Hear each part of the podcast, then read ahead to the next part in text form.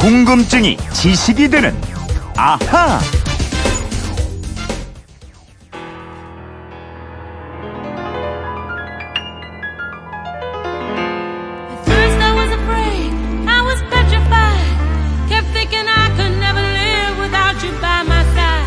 화성에서 살아가는 우주인을 그린 영화죠. 마시언의 엔딩곡 I Will Survive 함께 듣고 계십니다.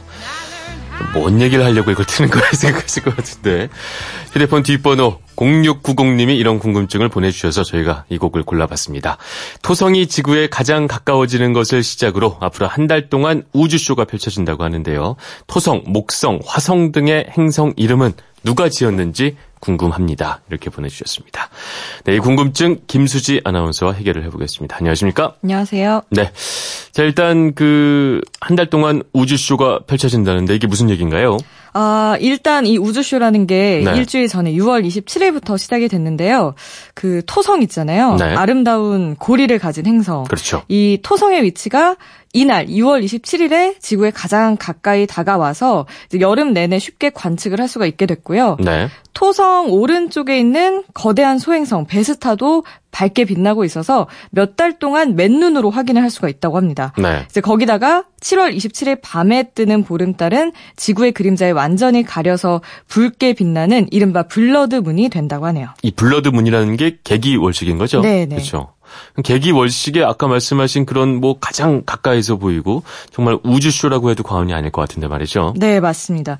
그리고 또 오늘이 7월 4일이잖아요. 네. 21년 전 오늘 네. 1997년 7월 4일이 미국의 무인 화성 탐사선 패스파인더호가 어. 화성에 착륙한 날이라고 해요. 화성에 처음 갔던 건가요, 이게? 네네, 처음입니다. 네. 그래서 이제 1969년 달에 착륙했을 때만큼이나 네. 전 세계적인 관심을 받았는데 공교롭게도 미국의 독립기념일에 맞춰서 극적으로 음. 이뤄졌고요. 어, 패스파인더는 로봇 탐사기구 소저너를 풀어놨는데 네. 이 소저너가 화성 표면을 돌아다니면서 암석, 광물질 등을 조사를 음. 해서 지구로 전송했습니다. 알겠습니다. 그럼 오늘의 궁금증, 아, 지금 이렇게 우리가 말을 하고 있는 화성, 토성, 금성, 뭐 이런 이름들 말이죠. 네.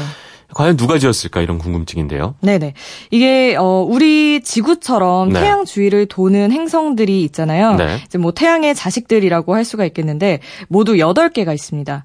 근데 옛날 지구인들은 별들이 지구를 중심으로 돈다고 믿었는데, 네. 지구 입장에서 보면 이 행성들이 상당히 불규칙하게 움직인 거예요. 그렇죠. 근데 왜 이렇게 움직이는지 그 이유를 알 수가 없었고, 음. 그래서 행성들을 떠돌이별이라고 해서 이 영어로는 방랑자 뜻을 가진 planet이라고 불렀습니다. 아, planet의 뜻이 방랑자의 뜻이 있었군요. 네, 그렇다고 하네요.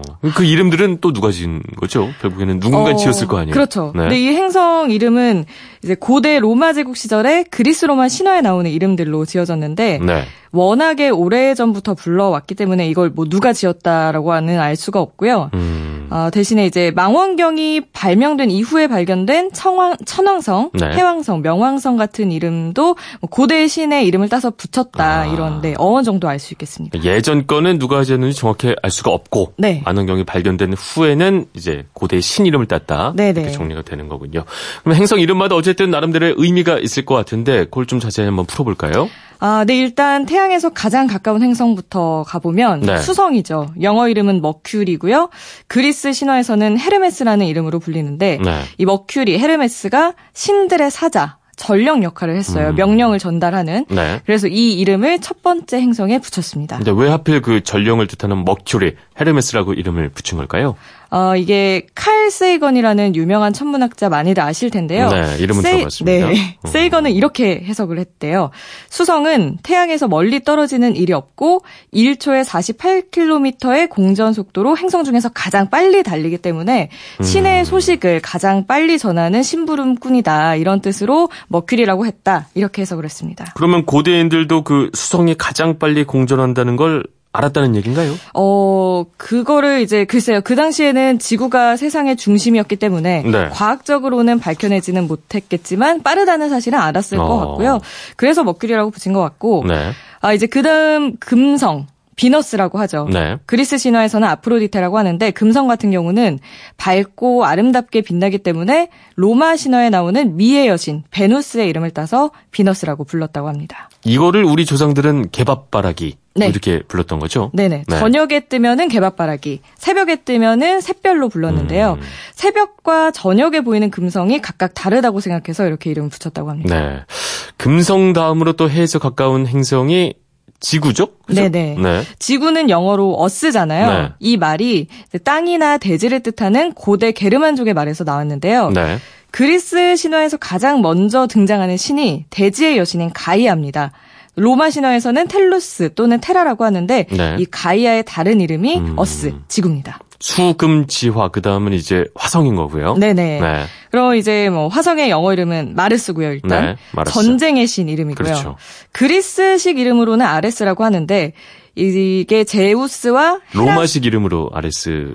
어 근데? 네 그죠? 알아보니까 그리스식 이름이 아, 이 아레스더라고요. 네네. 음, 로마식이 그래서, 아니라. 네. 네. 이게 제우스와 헤라 사이에서 태어난 외아들 이름인데 네. 왜이 이름을 붙였을까 보면 화성이 되게 붉게 보이잖아요. 네. 전쟁이 치열해지면 피로 물들기 때문에 음, 이 이름을 붙였다고 합니다. 알겠습니다. 화성 다음에 있는 목성은 영어 이름으로 주피터고요. 네네. 주피터는 또 다른 이름이 제우스인데 네. 제우스는 아버지 크로노스를 물리치고 최고의 신이 됐는데요. 천문학자들은 그리스인들이 신들의 왕에 해당되는 제우스, 음. 주피터를 목성 이름으로 부른 게 되게 미스테리한 거다 이렇게 얘기를 합니다. 왜 그런 거죠? 아, 목성이 일단 네. 여덟 개 행성 중에 크기가 가장 크거든요. 네. 근데 고대 그리스 로마 시절에는 그런 사실을 알 수가 없었는데 음. 어떻게 왕의 이름을 붙였냐 이런 거고 네. 또 목성이 우리 지구가 달을 가지고 있는 것처럼 네. 거느리고 있는 것처럼 위성이 있는데요. 그 수가 무려 63개나 됩니다. 음. 근데 이제 신화를 보면 제우스도 아내가 많았던 거죠. 그러니까요. 그런 거 보면 네. 참 신기해요. 이게 위성이 있다는 것도 몰랐을 텐데 이런 것들을 다 네. 파악하고 있는 것 같은 느낌을 주잖아요. 그러니까요. 네. 그게 신기한 것 같아요. 그리고 이 이제 목성 다음이 토성. 네. 이고요. 영어 이름으로 세턴인데 이거는 농경의 신인 사투르누스에서 유래한 이름입니다. 네. 태양에서 멀고 운행이 느려서 느리게 움직이는 늙은 신의 이름을 음. 붙였다고 하고요. 그리고 이제 또 천왕성 우라누스. 네. 이 우라누스는 하늘의 신 우라노스에서 온 말이고요. 제우스의 할아버지이자 크로노스의 아버지가 우라노스인데 네. 1781년에 영국 천문학자 윌리엄 허셜이 처음을 음. 처음 발견을 했대요. 네. 처음에 붙인 이름은 영국 왕 조지 3세의 이름을 따서 조르지움 시루스, 조지의 행성이라는 뜻이래요. 음. 이 이름을 붙였었다고 합니다. 근데 이걸 왜 우라누스로 바꾼 거죠? 어, 다른 행성들의 이름은 다 네. 그리스 로마 신화에 따라서 지어왔기 때문에 이 관례를 따라서 1850년에 이름을 고친 거고요. 아, 마지막 행성 또 해왕성은 넵튠인데 네. 청록색으로 빛나기 때문에 바다의 신 넵투누스의 이름을 땄는데요. 그리스 신화 이름은 여러분에게도 익숙한 포세이돈입니다. 네. 네, 그러면 오늘의 공부 아, 많이 한 것 같습니다. 이런 네. 것까지 알려드립니다. 네.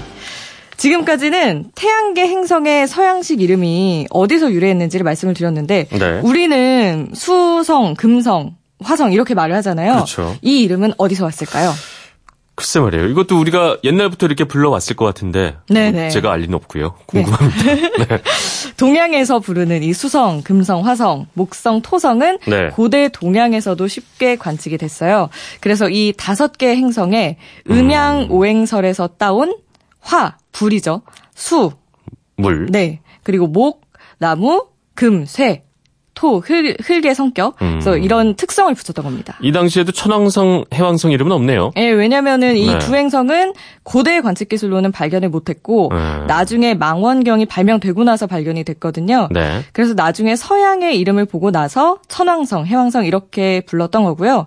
또 일주일의 이름도 화성, 수성, 목성, 금성, 토성 이 다섯 가지 행성에 달과 해를 붙여서 월요일부터 일요일까지 정해진 겁니다. 알겠습니다. 0690님도 궁금증이 좀 풀리셨을 것 같습니다. 준비한 선물 보내드리겠고요. 궁금한 거 생기면 또 연락 주시면 저희가 이렇게 풀어보겠습니다.